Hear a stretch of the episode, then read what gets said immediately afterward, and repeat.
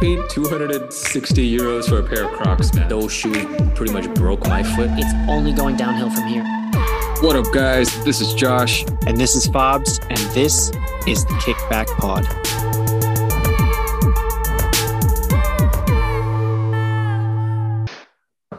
And we are back. Another episode of the Kickback Pod. I am here, JD, with my man Fabs, and we are here for episode number 15. This one is actually a bit of an international episode. I'm across the pond, as they say, over in uh, Toronto, Canada. And Fabian, you're not home either. You're you're in West Germany. And yeah, we're doing this international. Shout out to Zoom for making all this happen. Shout out Zoom, sponsor us. Yeah, definitely, man. So how you been? I'm good, man. Um, just yeah, like like you said, I'm in uh, I'm in Düsseldorf right now, heading to Cologne on Friday, just checking out uh, a part of Germany that I haven't really seen. Um, it's also not really the sexiest part of Germany, but the most people in Germany live here, so uh, it's cool to kind of you know get some culture and stuff like that. But you, you're home for the first time in like what two years now? man it's been it's been a good yeah it's been a little bit over two years my trip last year i had my tickets booked and everything got canceled obviously for obvious reasons and yeah but i'm so happy to be back seeing family seeing friends after a really long time and it is hot. It is so hot in toronto. 35 degrees every day so far and uh, thank god for ac man.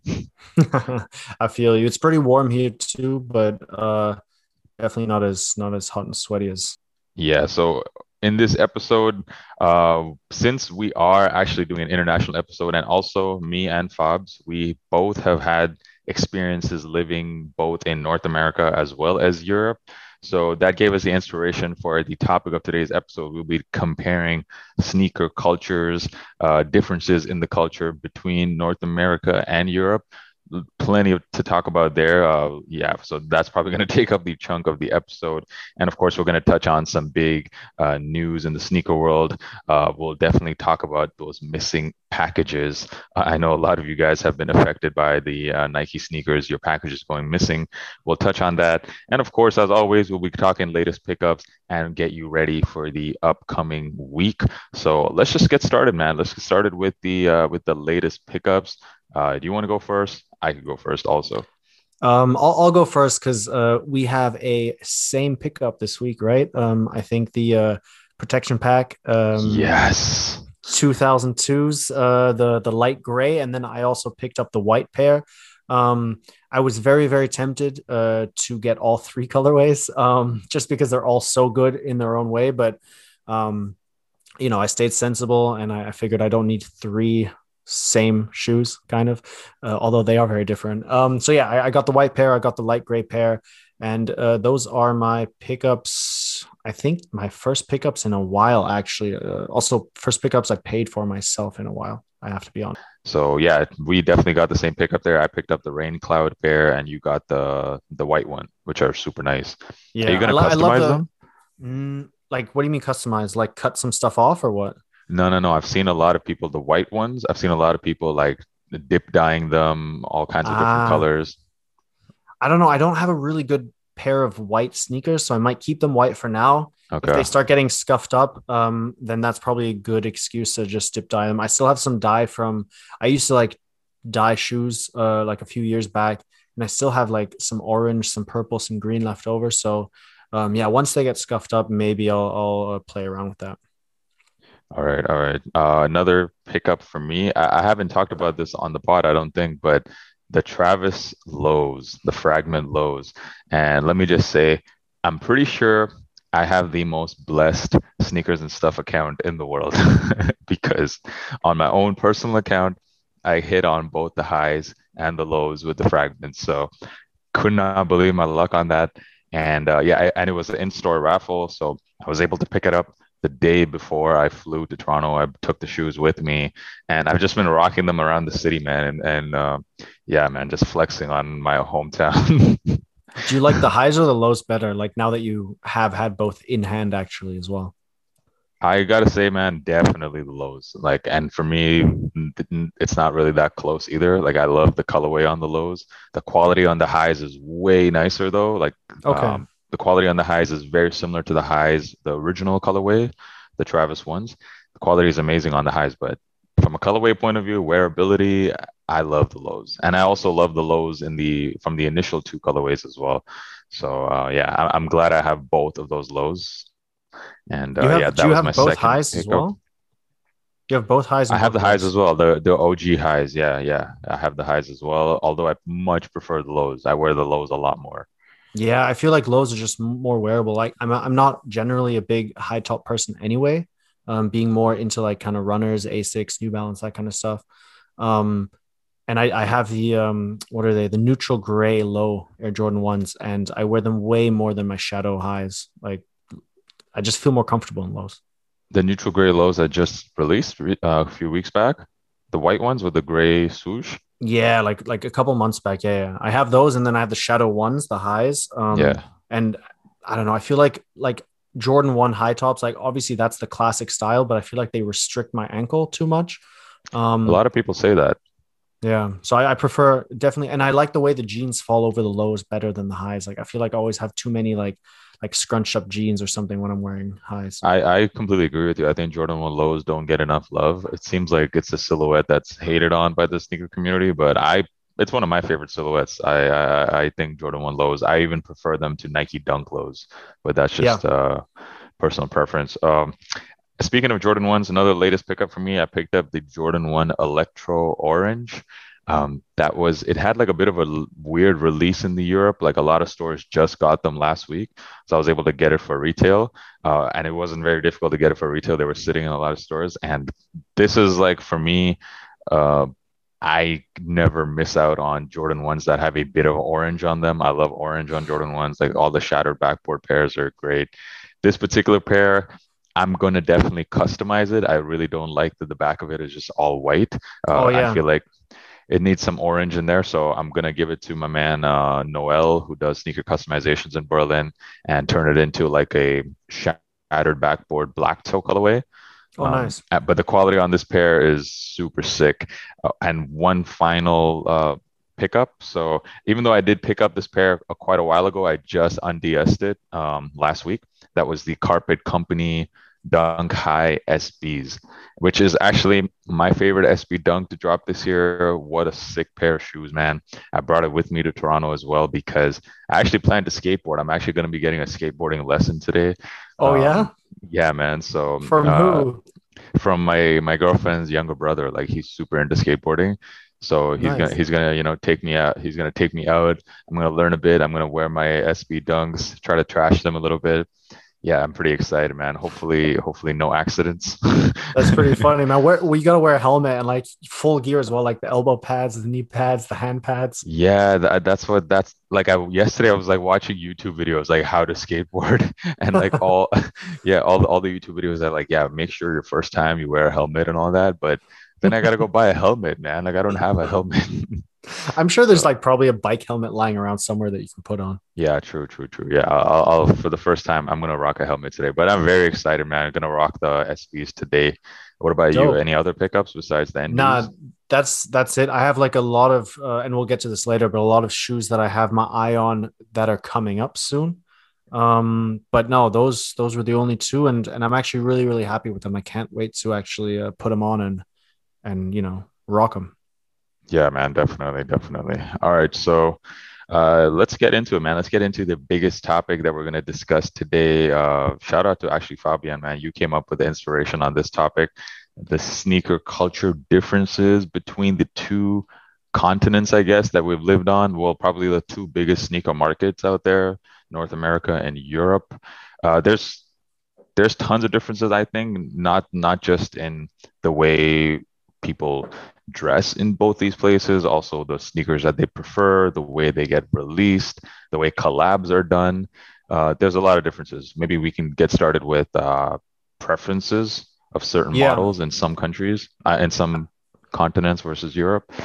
I think uh, I think preference and taste is a big one, right? Because different cultures, different you know, different ways of receiving information, different celebrities in the news, different different kind of inspirations as well all leads to different tastes uh, and it trickles down to the feet and you know means that sneakerheads in Europe and in the US definitely wear very very different shoes. I would say maybe we can start with the with the different brands. So I would say in my opinion that you know Jordan brand and Nike are number 1 in the US. Jordan brand like retro Jordans huge or I want to say US and maybe North America, right? Let's just do like North America in general. Um in the in Europe in the EU you know like Jordans are big, but I don't think they're as big as they are in the US because, you know, Michael Jordan was there and he's like, he's an icon. I'd say in Europe, you're more likely to find, you know, a pair of Adidas shoes or an Asics or a New Balance, like going more into this kind of like runner, um, runner subculture and runner aesthetic. Like, I don't know, you, I mean, you've lived in both places as well. Like, how, yeah. what differences do you see in terms of the brands that people wear? you nailed the biggest difference for me by far. So specifically Jordan Brand. So Jordan Brand, especially uh, growing up in Canada, that was like such a coveted thing to have just going to high school here. And it doesn't matter like the model specifically, whether it's a one or a 14 when jordans released it was such a big deal. Like anyone who wore jordans in high school like a that guy had money and b uh, he was also the coolest kid in school you know? So um, that that culture has definitely been around north america i feel for quite a long time like pretty much since jordan um, himself was around you know making those sneakers popular so it's been a good like three decades now that there's a very strong jordan culture and i feel like jordans have very recently i'm just talking about jordan ones jordan ones have over the last five years, I felt started to get popular in Europe as well. I've noticed like I, I, moved to Berlin in 2017 and I really back then even didn't see that many people rocking Jordan ones. And but over the last like four or three or four years, I've started I've started to see all like everyone rocking Jordan ones. You know, hot colorway drops, everyone wants it, and especially among the younger crowd. Uh, uh like I would say, like between um, like 18 year olds to 35 year olds, like that crowd, Jordan ones are right now very popular in Europe. However, those other models, like the threes and the fours, which in Canada and the US sell out instantly, um, they tend to sit over in in Europe, is what I've noticed. Um, yeah, you you you can even look at um, um, certain certain like hype threes, like for example the A Ma Maniére threes uh, if you look at it like on StockX, I, I, was looking at it the other day on StockX Canada and looking at the prices because it was uh, it, it, they show you different prices depending on what country you're looking at, and the prices for those are just so much higher in Canada compared to what they're going for in Europe. They're going for a lot less over there. So not only that, you can see that there, but also just the fact that like threes and fours always sell out in the US. You know, yeah, doesn't matter what like a, colorway. Yeah, exactly. Like anytime a three releases, it's gonna sell out. But nah, in in in, in Europe, you see those going fifty percent off a lot of the times. Yeah, that's true. I think it, it has gotten it's changed a little bit. I think since the pandemic, with uh, I think and a big driver in this was um, you know, the Netflix documentary on Jordan, right? Um, mm-hmm. I think after that, like a lot of Jordans started to sell out more. I don't think all Jordans that would sell out in the US sell out in Europe. But um, I still remember, I think it was like what 2017 or 2018 when like the white cement threes came out, the white, the black cement threes, those sat here in Footlocker and and you could get them sometimes like you said on 20% discount. I had friends in the US like, yo, I need these. These are going for like double retail. And uh like I, I think I, I bought a pair and sent them to a friend um, just because they were so desperate to get them in the US. Um, but uh, now it's, what, it's what changed a little the, bit. The, the the other models too, like sixes, like the Carmine sixes, right? Carmine mm-hmm. sixes released this year, super popular shoe in America, it sold yeah. out instantly everywhere. They, they were sitting in Europe. They yeah, were that's super true. easy cop in Europe.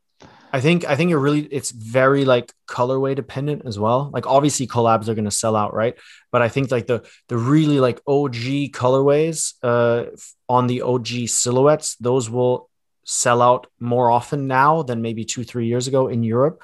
But it's definitely a much easier cop this side of the pond than it is over there, just because I think it also plays into the whole like where do these subcultures or where does the culture come from right and in the us i think michael jordan is sneaker culture right there's no way around it michael jordan and air jordans is the beginning, the middle, and the end of US sneaker culture. Whereas that's not really the case in Europe. Sure, you have some kids and some older people who remember Jordan during his playing days who, you know, think he's an icon, think he's a god, and love Jordans because of that. But um, I'd say every single person or most people into sneakers in the US point to Michael Jordan as like their gateway into sneakers, whilst in, in Europe, it's very much a much different inspiration. You've got rave culture, right, in the UK and in Germany. You've got football terrace culture, right? Um, which is where Adidas is so popular, or you have certain Puma or Reebok silhouettes that were worn during these raves. And that's why there's, I, I would say, much more parity between the brands in Europe as well. Like um, you've got different heritage brands that have this tradition of being connected to certain subcultures and movements and periods of time, um, which you might not have in the US. In the US, it's literally dominated by the swoosh. Yeah, I, I agree with that. And you mentioned already a few sneakers that definitely seem to be a lot more popular in Europe, like um, for example, the football culture in in the U in the UK specifically, I feel like the Adidas Samba specifically was an extremely popular silhouette, and it still mm-hmm. is to this day.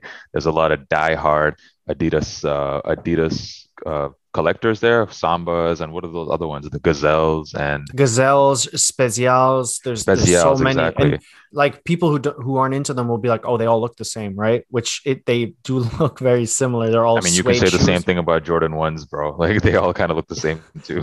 you could say that as well, but yeah, you're right. I mean, there's i mean look at the overkill guys right like shout out overkill they're yes. super into adidas zx right and yeah um that's because when they were growing up in the you know the 80s the 90s those were the cool shoes to have in east mm-hmm. germany in west germany. And like if you had those on you were the shit. It was similar to your story about jordans right? Mm-hmm. you had on the the thousand series so like the zx 8000 and people were like damn this dude spent like 120 euros or back then it was deutsche mark on a pair of shoes. Like you know he's you know he's cool. He's he's he's got it. And um it was a status symbol basically but it was just a different type of status symbol as opposed to jordans in the us and that zx community that you mentioned is still super strong at least mm-hmm. in berlin that i've noticed a lot of uh, of the zx releases that happen in overkill uh, there's still campouts for them they're yeah. still and, and their instant sellouts here they even have pretty decent resale that whole zx uh, zx line in germany and meanwhile, you go to the UK and similar things happen for the Spezials. It's actually, I know people who live in the UK who tell me it's actually quite difficult to get like the really um, nice colorways of the Spezials for retail, even though they mm-hmm. release at a lot of locations, uh, just yeah. because of how strong that community is as well. So, yeah. I would yeah, say, I would say in the UK, said. in the UK as well, I think uh, Air Max is like huge as well, right? I like Air Max is big in the US as well, but it's big in a different way in the UK through, you know, British hip hop, grime, whatever you want to call it, right? Rap. Um, it's that kind of, you know, Skepta and, and, and JME and all those guys, they had Air Max on their feet. And sure, they got Air Max from the US, but the way that they wore it, the way that they interpreted the style and mixed it with that, you know, London, British, UK mm-hmm. kind of aesthetic and attitude just added this whole new dimension to the to the uh, to the sneaker and to the sneaker series, um, which really made it its own. And and that's why I would say that Air Max is huge in the US, but bigger, I would say, in the UK and bigger in a different way. You know. I totally I totally get what you mean. It's it is a bit of a status symbol and it is like a very much representative of the culture. Like when you think of grime music, you think of tracksuits and Air Max sneakers. Yeah. Right. Like that that's that symbolizes that culture. So yeah, definitely. I mean, and now Nike, of course, realized that, you know, a lot of collabs now with the top grime artists, like Skepta has had a whole line of Air Maxes that have released. Mm-hmm um, yeah so yeah i mean i think i think uh, we definitely talked we definitely covered differences in preferences. Uh, did you notice anything different about uh, the way sneakers were released in north america compared to here? I mean back when i lived in new york which was now what six over six years ago which is a while right? So things have probably changed a little bit. But i would say that um, it was definitely more campouts, more, you know, pandemonium sometimes as well, just because I think people were crazier for shoes in the US back then. You know, like you had uh you had um what's it called? You know, like Jordan's dropping and the Footlocker would get overrun. And I mean, we see the videos nowadays too, but it was back then, it was all the time. Mhm. Um, and I remember when I was kind of getting into sneakers for the first time, uh, it was first come, first serve online a lot. Um, and it was uh, a lot of like the Kith Asics releases, they would sell out so quickly, right? And me being new to the game, I was like, oh, like, what do I like? Oh, I, I guess I'll just log in like when the drop happens and I'll probably get a pair because, you know, like I got quick fingers, whatever. Uh, always, always, always struck out. And, um, and then when I came to the when I came to Europe, when I moved to Berlin, and you know, I have to admit it was a different time, but that's when like Yeezy, Adidas Yeezy was really picking up, and they had like the the splash page, and that's when like uh splash pages started to happen, and they tried to randomize it, and then raffles came. I think campouts were slowly dying out a little bit in Europe, at least when I first moved over there. So that was like around 2016 ish, 2015, 2016 um, and raffles really became big. But uh, I'd say nowadays it's pretty similar um, in in terms of how sneakers are released. But I don't know, like like what have you kind of noticed? I, I, yeah, I, don't notice too many differences. One one thing uh, I I did notice, and and shout out to um, Sean Go, who's another uh, sneaker YouTuber from Toronto. He was telling me how first come first serve releases are done here. They're a bit disorganized, and and people aren't really paying too much attention to people, you know, cutting in the line, and, there's you there's usually fights. It usually gets quite aggressive, like we've seen. And there's been so many, you know, viral videos about sneaker releases that happen in America, and I just do not see those type of aggressive releases happening in Europe at all. I feel like I, I, I mean I've done a few campouts myself in Berlin, and I've noticed that they're a lot more organized. Usually, the store will have one of their employees who kind of stay all night with the people, and that that guy managing the lineup, he usually has a name of all the people who arrive first, and it, he does a periodic check-ins basically, so just to make sure the people are still there. So you don't technically even have to be in a straight line all night. You can, you know, go out, grab some food, you can go home, take a quick nap, as long as you come back and um, are present for the next roll call, I, I, I, suppose, which I think is just like a way better way and much more organized way of doing a camp out rather than, you know, staying up all night and like scuffling with each other and getting aggressive, you know. So For sure. that's something that I feel like North America should implement more with their Yeah. camp out releases. I do I do have to say that I I don't know about you, but I do miss out. I do miss camping out a little bit. Um, or just you know, just getting there early or trying to or just even seeing campouts, you know, like a lot of Mhm. times in Berlin, if there was a sneaker that was releasing that I wasn't really interested in, but like I went out on a Friday night and I knew it was dropping on Saturday, I would like walk by a sneaker store at like, I don't know, four, five, six AM the day of the release. And I would see people there and like they're chilling. They're like, I don't know, when Pokemon Go was big, they were playing Pokemon Go, or like some people, like if it was cold, like someone would get their car around and then people would take turns sitting in the car if it was too cold. Like it, it was just cool seeing it as well. And um, I'm a little bummed out that everything has moved towards uh, raffles and just online anonymity and apps. Um, because I, I do feel like the the community feeling gets lost a little bit because like you said there's people out there that that want it to be fair they want people to follow the rules but like it's it's fun when you're sitting there and you meet the people you see the same people and you're like oh, okay like see you next saturday you know like i don't know i i, One hundred percent. One hundred percent. I I definitely miss that too. It's it's just all raffles now. Even all the in-store releases, they're all raffles now. Which I get it. I guess it makes sense. Obviously, during this COVID era, like you can't have people just you know congregating in one place all night. yeah So it, it, it makes sense. And I, I'm hopeful, although I'm not, I don't see it happening anytime soon. I'm hoping we see like the traditional uh, campouts again. Uh, but it seems very far off, though. Like, let's Yeah. be honest.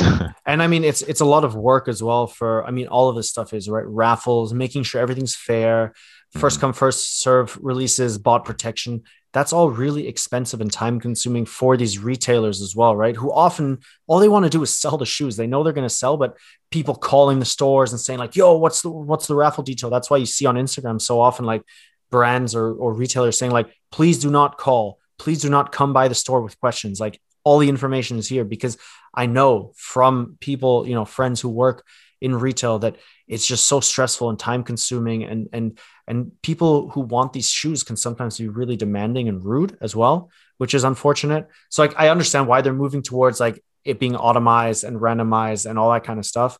But um at the same time uh, i do miss that kind of i don't know human interaction as well. Let's talk about collabs maybe how they're done differently uh, over in america. You you had a really good point uh, before we started recording so maybe you can talk about that yeah, so I mean, and again, I, let me preface this by saying that it, there's no hard and fast rule for any of this, right? Like a lot of the stuff we've been we've talked about is, you know, some of them are generalizations, some of them are anecdotes.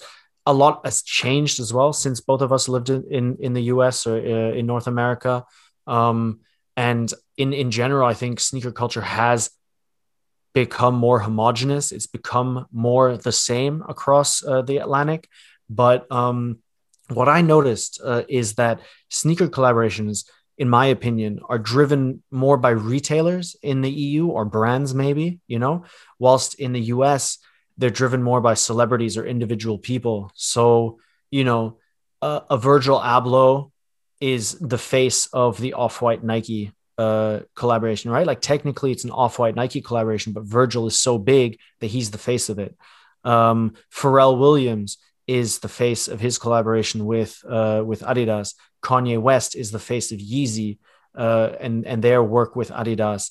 Um, even on a smaller scale, right? You can say like, yeah, Kith collaborates with New Balance, but it's Ronnie Fieg who's collaborating with New Balance. Ronnie Fieg who's collaborating with Asics because he's built such a name for himself, and rightly so. I mean, they're all super talented. They're great at what they do, um, and they deserve the limelight for sure. That's not what I'm trying to say, but I think in general, sneaker collaborations in the EU are very much more like retailer driven and kind of like, I don't know, like a Solebox New Balance, Solebox Adidas, Overkill Adidas, uh, sneakers and stuff collaboration. It's never really like the people there, but more like the brand and, and what the retailer kind of represents. Um, I don't know. Like, yeah, that's that's. That? I, I think that's the that's a very fair point there's a lot of i guess in the us it seems like there's a lot of individuals a lot of superstars who are uh, you know the driving force behind the collabs. like more recently we had uh, salehe bembury uh, even even the Aimé Leon Dore collabs, even though they are, of course, a brand, Aimé Leon Dore,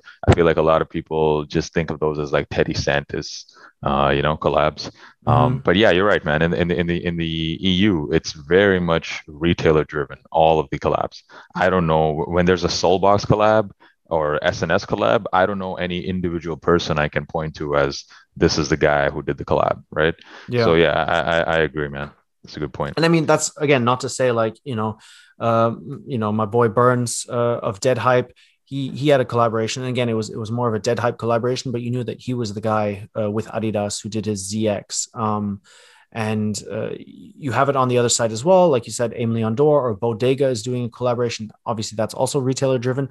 But I would say like you said, it, it's more the exception in the US that it's a retailer or kind of brand doing it, and and more uh, individual superstars, Kanye West, Travis Scott, that kind of stuff. Um, right, right. Which, which I like. I, it doesn't. It might not even mean anything. I just thought it was interesting to bring up because when I was thinking about this like podcast episode, that was like one of the things that popped into my mind. I was like, hmm, that, that that's interesting. So I, I guess if anyone's listening and has thoughts on that, please, you know, let us know. Let me know uh, what what you guys think, and and maybe we're wrong. You know, maybe I missed out some some retailers on the U.S. side and some individuals on the European side.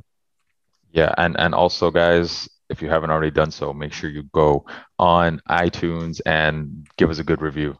Get those yep. reviews up. We definitely need them. And uh, yeah, thank you, thank you once again for listening as always.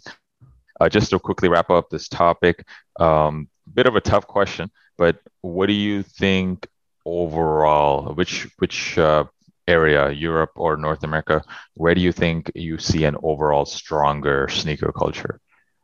Oh man, I mean, I, there's no way that I can say one is stronger than the other, just because they're they're so different in many ways. They're so similar in other ways, and when you when it comes down to it, like it, it's more like which one do I prefer? And I prefer the European. I don't even want to say culture, but I, I just prefer the the releases in Europe because I'm more of a New Balance, Asics, Adidas kind of guy or runner kind of guy, and and that's kind of more what you get in Europe as opposed to the the retro Jordans. Um, but nowadays everything's so globalized and international. Um, like I don't know, like just to de- derail this slightly, but like I wrote down some similarities, right? And so both the US and the and Europe are obsessed with technology and comfort, right?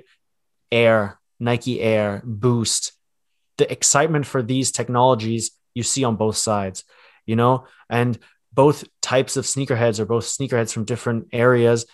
You do it because you want to stand out, right? You have like a if you know, you know approach. You're wearing cool shoes, whether you're in London, whether you're in Miami or wherever, you know that like if you see someone with a cool shoe or you're wearing a, a pair of cool sneakers and you see someone looking and you look at them and you catch their eye, it's it's the same on both sides, right? And and I think both are very tight knit communities as well. I mean, like you probably have a lot of followers uh, or a lot of viewers as well on, on YouTube who, you know, you've got like Discord groups, you've got uh, Reddit chats, whatever, um, with people, whether they're in the US or, or in the, in, in Europe.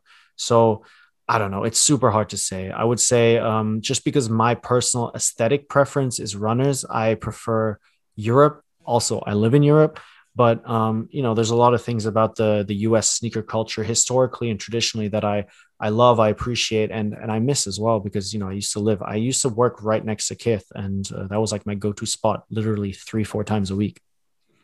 Yeah no of course of course. I think uh, for me the way i'd answer that question is depends on what the definition of strong sneaker culture is. If if the definition is which area seems to have a, like more people interested in sneakers, then I just I just feel like based on my experience, North America wins that battle. Um, definitely, when you go to some of the bigger cities like uh, New York uh, or LA, what I notice is it seems like everyone is rocking heat. You know, like it seems That's like everyone is wearing Jordans. It like you don't you you don't see them as frequently as you do in Europe. In Europe, yeah, every now and then, you know, you'll you'll notice someone rocking like a nice pair or some something limited. Whereas I feel like in the US, everyone's rocking some kind of heat, you know, at least Definitely. in the big cities, not not in not in not in the smaller cities. Of course, it goes city by city. But right, but you have to compare. At, you have to compare like the big US cities with the big uh, European cities, right? Right, right. I would say London probably comes closest to uh, for sure, for sure to America in that regard. But like if you're walking through Berlin, right, which is a city of three million, and you're walking through Brooklyn, which is three million people, or maybe a little bit more now, mm-hmm. um, you're gonna see way, way more people wearing retro Jordans, uh, Kith releases, whatever, in Brooklyn than you are. I mean, I, I stand by my point though. I I think just from a numbers point of view, I would say America wins this battle. Definitely, yeah. So let's quickly get into the news then. Uh, I know we talked a lot about this uh, uh, about the differences in culture, but we'll quickly touch on the news. Should we should we talk about the missing packages first? Oh yeah, let's. Uh, why don't you fill us in? Like what what happened there? Like who are we who are we blasting this time for missing packages? Well, it seems to be there's one specific release that this happened with, and that is these uh, exclusive access, the 50 off white Nike Dunks. So it seems like, first of all, this particular release there seems to have been way more pairs than people expected. I've, I've seen some blogs say there was upwards of 300,000 pairs. Um, and yeah, I, I put a poll up on my uh, Instagram asking how many guys got a W, and 33% of people said they got Ws, which is extremely high. It definitely wasn't as limited. Dude, man, um, they dropped, what was it, like last week? And I was walking around, I saw three pairs in Berlin on separate occasions. And in Düsseldorf, which you know, isn't like the sneaker hotspot of Germany, although there are some cool stores here. Uh, shout out a few. Um, I've seen like six or seven people wearing them, man. Like, and no way, really? Yeah, yeah. Like I went to okay, okay one was like a, a, guy who worked in a cool store here. Um, so like obviously he would have them, but like I I saw so many people wearing them. And for me, when there's usually like let's say like the off-white Nike Air Jordan 4s, right? When those drop, it took you a while to see them in the wild, right? Like, mm-hmm. like you would see them be like, oh fuck, like that's rare. Like, oh, somebody's actually wearing them and they didn't, you know, just send them off to StockX. But here, so many people are rocking the the, the 50, man. It's so it, it shows me that they definitely weren't as limited as people thought, which you know is cool. A lot of people got their hands on them, but uh surprising for sure. Yeah, but go going back to uh, this this topic, so in the States, it seems like this particular release, a lot of people, their order just seems to have not reached them. Uh, they were shipped out, and there was no shipping updates for many days. Packages seem to be missing, specifically from from FedEx. FedEx seems to be the main culprit here. Um, this kind of thing I don't see it happening. Like I, I order so many sneakers, all right. Like I make sneaker YouTube videos, right? So in any given week, I'll have like seven or eight packages coming in. And I'll be honest, like to this day, I've never had a package stolen by uh, any kind of delivery service in Germany, and that's it, has been like a good three three to four years of me collecting sneakers now, and but the frequency at which this seems to happen in North America, oh, that's funny. We're going back to like our main topic. Shit gets stolen a lot more there, but yeah, the, the frequency at which this seems to happen in North America is is quite high, and I don't know like who do you think is at fault here right? Like is it like who who should get the blame? Is it the big brands or is nah, it definitely not delivery partner? I mean, as soon I mean, obviously it's Nike's financial and legal responsibility until it gets into your hands, right? Uh, if you order something mm-hmm. and you pay the money for something, it's their responsibility to get it to you safely. But that being said, they are contracting FedEx, USPS, whatever, UPS. In this case, it was FedEx, which is mm-hmm. a huge, reputable company with you know, insurance, legal, whatever, like they are covered across the board and they are losing packages, most likely being stolen by, you know, I don't know, I don't want to say FedEx drivers, maybe somebody at the parcel factory, whatever. But there's been too many reports for it to be a coincidence, right? So I would say 95% or 99% of the blame lie, lies on FedEx. I would say 1% maybe Nike, where like, don't maybe don't put Nike tape or branding all over it because it seems that these whoever is doing this, right, whoever is making these packages get lost is seeing the Nike tape on there, sees the brand and says, hmm, okay, there's probably something interesting in here. Or, oh, I know, like there's been some pretty hype releases. There's a good chance that this is a hype release, right? So I would say Nike should maybe stop putting branding on the packages and just just ship like a super plain looking box um, but at, at the same time, like FedEx, check your employees, man. Like, fuck that. But the fact that it happens so much makes me think that from FedEx side and also from whatever other delivery partners, it seems like the repercussions of this happening aren't very high. So it's possible that for any, I don't know how it works. Obviously, I'm just purely speculating, but maybe, you know, there's a certain amount of packages that can get lost for each driver. They have like some kind of allowance there, you know, you never know. Um, and maybe just the repercussions aren't that bad for an individual. So he is more incentivized to steal stuff. Uh, I don't know. Like I'm purely speculating. I don't know how it works, but it definitely seems to be happening way more over there. And uh, yeah, I mean, I don't know what Nike can really do. I mean, they're hiring the best delivery people in the business. You know, best, the most reputable companies. What can you really do if they're? If well, they I mean, also, like at the end of the day, what was it like? Maybe a hundred people, right? And if if on Twitter complaining about this, if mm-hmm. if there were really three hundred thousand pairs, and let's say let's say it was three hundred people, then that's one percent of all people who ordered a pair of shoes, right? That lost mm-hmm. their stuff. Nike's not going to move mountains for 1%. They're going to be like, you know what? Sorry that happened. Not really our fault, but here's a full refund or credit to buy something else. Right. Yeah. And that's the best they can do.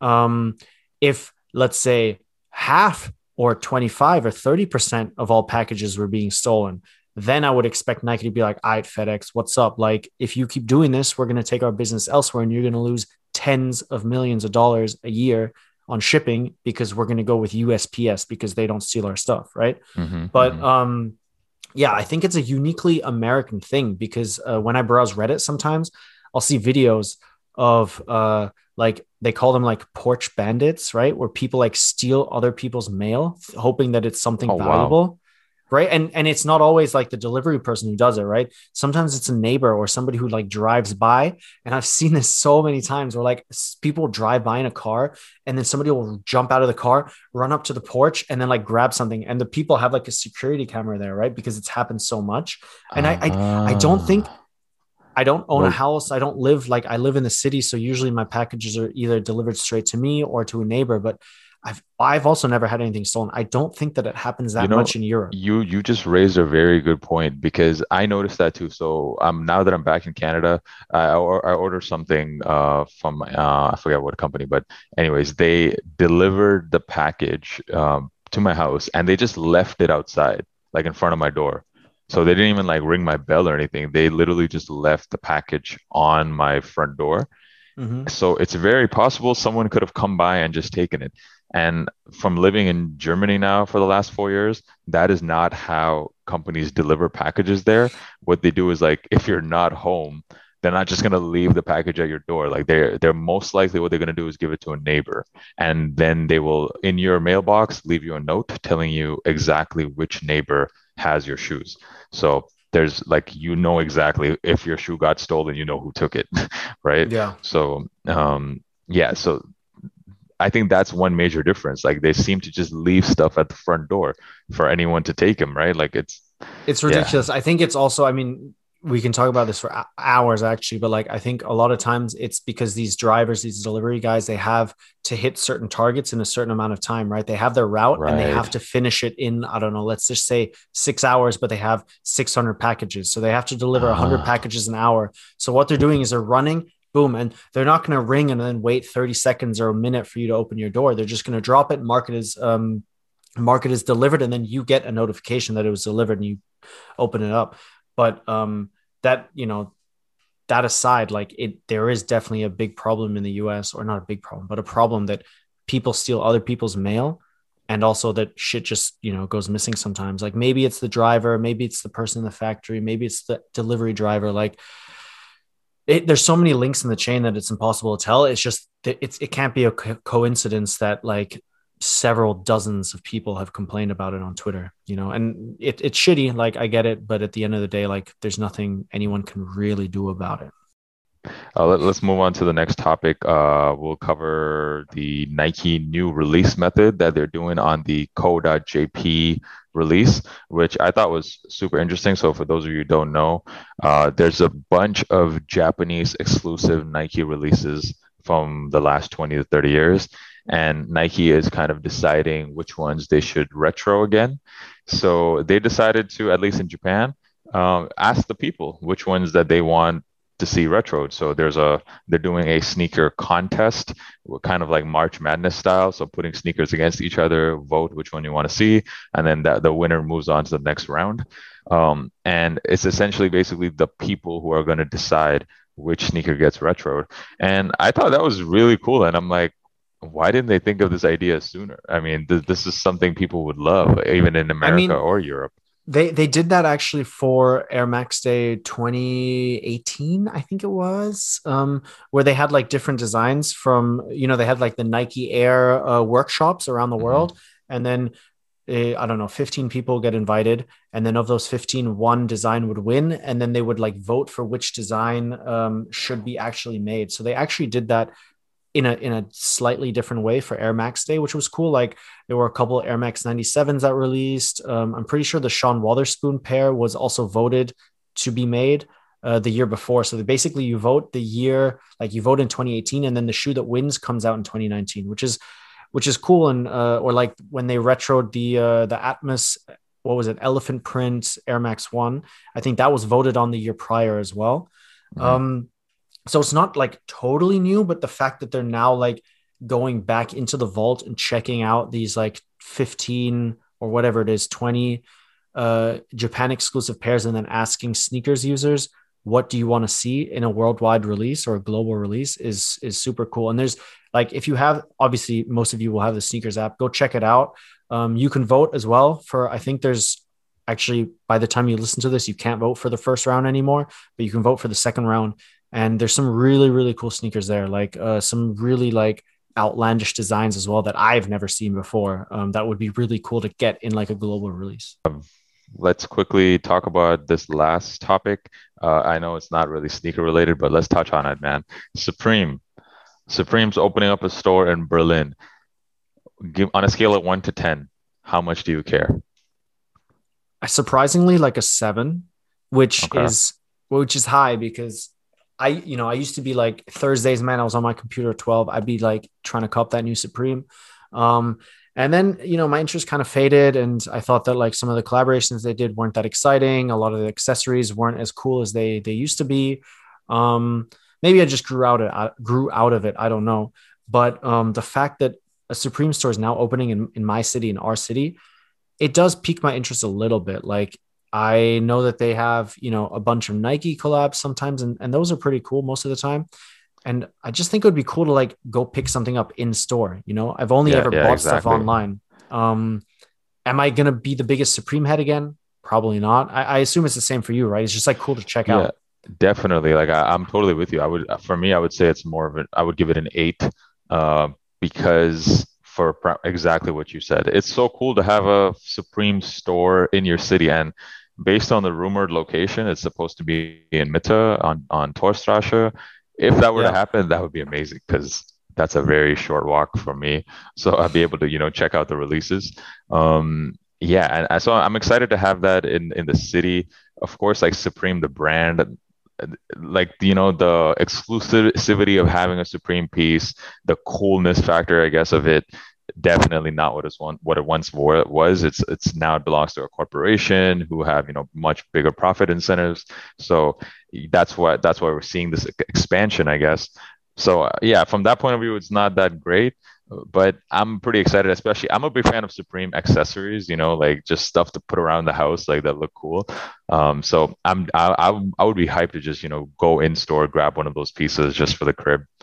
But yeah, Yeah. I mean, uh, yeah, it's it's cool. I, I like that it's coming to Berlin. Let's get to the upcoming sneakers. Uh, there's a lot, man. There's a lot coming out of the next uh, two weeks. I have four pairs here. Um, so I'll I'll I'll quickly go over some of them. So first of all, we are talking. I was talking about orange Jordan ones earlier in the episode.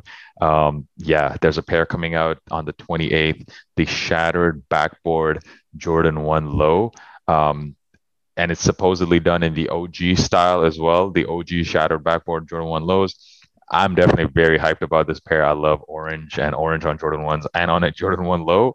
Yeah, man, like the the shattered uh the high top is one of those pairs like one of my favorite Jordan ones ever that I don't own. So I'm definitely going to be copying this low top version. Uh yeah, what what, do you think about that release? I, I think it's pretty cool. I I find orange hard to wear personally, but I know you know I know you're a big fan of the um the Syracuse dunk lows, right? Right. And the dunk highs. And so Mhm. these kind of are similar to that, but you were also saying earlier that the Air Jordan 1 lows you prefer over the dunk lows. So it's almost Yeah, like the so I'm- perfect release for you, right? Like you, got to get I, I'm probably gonna sell my dunk my dunk low to be honest. Like as soon as I cop this, and I'm hoping to cop it. I don't think they're gonna be too hard to get. There's gonna be a No, I men's and a hard. women's release. Yeah. Yeah, so so yeah, because even the neutral gray Jordan One lows, I thought those would be much harder to get than they actually were. They turned out to be just like a widely available pair And Uh, sleeper, low- sleeper pair as and well. super sleeper, man. Amazing quality on that pair. Uh, yeah, but but yeah, I'm gonna be getting these, and I'll probably I'll probably end up selling my Syracuse pair after I get these. Uh, moving on to some Jordan fours, the Lightning fours. They are also Mm. going to be dropping on the 28th. Uh, from what I've seen, the leather seems pretty decent. It's it's suede, right? Not leather. Suede on the upper. I think it's like suede or nubuck or something. It's it's Yeah, not right, right. leather. Actually, Yeah. you're right. It is Nubuck. It is Nubuck. This pair also coming out on the 28th, and fans of the Jordan 4, if you look at the uh, OG release of this pair on StockX right now, they're going for, you know, well over a thousand in every size, well over 1500, 2000 in some sizes. So people are pretty hyped to have these back. The Fragment sacai waffle racers, um, they already had a EU release uh, a couple of days ago but the worldwide North American release will be happening uh, in the next couple of weeks. Uh, another one of those triple collabs that you know you and me have hated on a lot on this on this pod, and I'm also quite indifferent about this pair. The blue one is all right, but it's something about the writing on it. I don't know if you feel the same way. The writing on the heel, I just really don't like that font. It looks like it looks like someone typed it on Microsoft Word and like stuck it on there, you know? It's You know what I also mean? it it says like usually fragment like sneakers will have like some sort of like numeric code on there, like a color code or something like that, like a colorway Mhm. code. I think these ones say the classic, Nike X sacai, right? And it's just like, what? I I have to admit, like we we hated on these three way collaborations a lot. I do like these. I like the gray and I like the navy. I missed out on I missed them on the European release just because I was traveling and like on holiday and just wasn't checking my phone that often. Um, if I do get them resale or you know end up getting a pair, uh, I will definitely scratch out that text on the midsole because I think it looks ridiculous. Yeah, uh, why why does it say the classic anyways? Like since when has sacai and Fragment been like a classic? Isn't that like a new collab? I'm, I'm, well, a little bit confused. it's a it's a it's a reference to the Waffle Racer being a classic, right? So uh, or the Tailwind, sorry. So it's it's a reference to the Tailwind or whatever the I think Tailwind or, or Waffle Racer, whatever shoe was the um, inspiration. It's a it's a reference to that being the classic, but it's just like I don't know. It's weird putting that on the on the sole. Yeah, for sure. And and the last one I want to talk about the oh actually sorry two more, the social status dunks. Have you seen those? Mm-hmm. Yeah, like the strawberry ice cream colorway. So there's going to be a mid and a low top. Very very well. I, I really want those lows, the pink ones.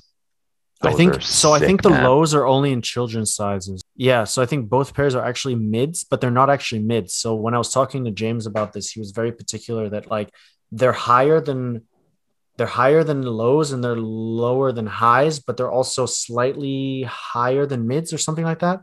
So they're not actually Nike Dunk mids. They're just the social status Nike Dunks because the shoe has never existed before. They made the specific height and the design exactly as social status wanted it.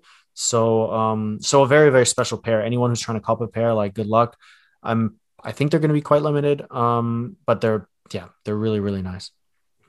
Yeah, definitely. And and the last one I want to quickly touch on another Jordan 4 pair. This one is being called the Shimmer. And I don't know if you've seen it, but if you missed out on that off-white Jordan 4, these are looking nice. I'm going to get these for nice. sure. For sure. So it's a woman's release, but it goes up to like 44 and a half, which is like what a US 11, something like that, US 11 and a half. No, um, that is unfortunately a US 10 and a half, which sucks uh, for me because ah. as usual, they never make my size in these woman releases, man. And I would have loved to grab this pair. Are you kidding me, man? Like, yes, of course I wanted the off whites. So I had these, I had these in my uh, list as well. And I love the off whites couldn't afford them after they dropped because I definitely missed out on them. Uh, I definitely like these. I like these a lot. And I've been meaning to pick up a four. Uh, I wanted the Taupe Haze, maybe the UNCs, but unwilling to p- pull the trigger on the resale prices at the moment. So the shimmer might have to be the one. Um, really like that one. Then I have I have a couple more. If you're, I don't know if you're done. I'm done. Yeah, go ahead, go for it. So so WTAPS is doing a New Balance 990 V2, like a really nice all gray um, uh, sneaker, which you know their 992 was amazing last year. Uh, it was like that kind of like cool military style, and uh, the 990 is definitely going to be a nice one. Um, then the Joe Freshgoods New Balance 990 V3 is getting a global release. I think September 9th or 10th, if I remember correctly. Um, those are going to be more widely available than before. I'm hoping to hit on a pair because you know me, I love New Balance. I love we both love the V3s the most as well. Um, and I just love Joe Freshgood's color blocking, man. He's just just next level. Um, and then I had two more actually. So I had the Nike Air Jordan 7 Bordeaux, which is another classic colorway that, you know, is kind of I don't know, I guess up for discussion as to how many people actually like it. Um, I'm not a huge fan, but I know that there are people out there who do love the Bordeaux and they love the Jordan 7. Not for me, but if you're looking to cop that, I think that drops uh, end of August, beginning of September at some point. And then uh, dropping on August 27th, I believe, is the Asics Gel 1130, which I thought was cool. It's dropping at you know retailers such as Sneakersnstuff, or you know most of the most of the general retailers will have this one, and it's a very 2000s like it's got big hole mesh it's got asics branding and like nice poppy colors.